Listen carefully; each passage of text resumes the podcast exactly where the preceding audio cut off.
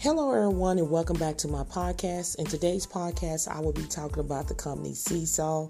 They're currently seeking customer support specialists to work from home. This is a non phone work at home job, and you'll be at 1099.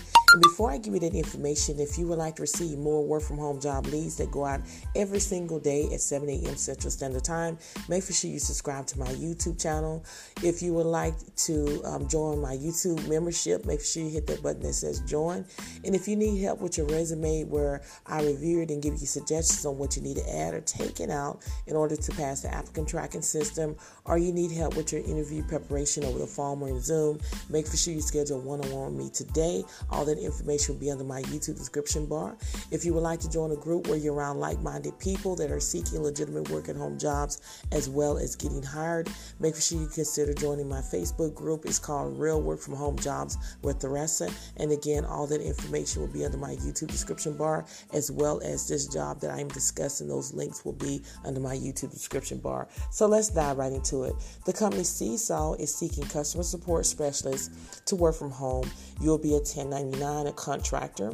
So to give you information about what you're doing, this is a non-phone work at home job. You will quickly and effectively solve customers' issues through email from teachers, parents, and schools to ensure that they are successful using Seesaw. You will investigate, identify, and address software challenge or bugs encountered by schools, teachers, students, and parents. You will handle support ticket escalation and keep products and management update updated. You will advocate for Seesaw user by collecting and organize product feedback to share with engineer and product team. The requirement is that you have to have deep empathy and patience for teachers, schools, and parents, thrive in a fast paced working environment, two plus years of experience, preferable in education or education technology, excellent written and communication skills.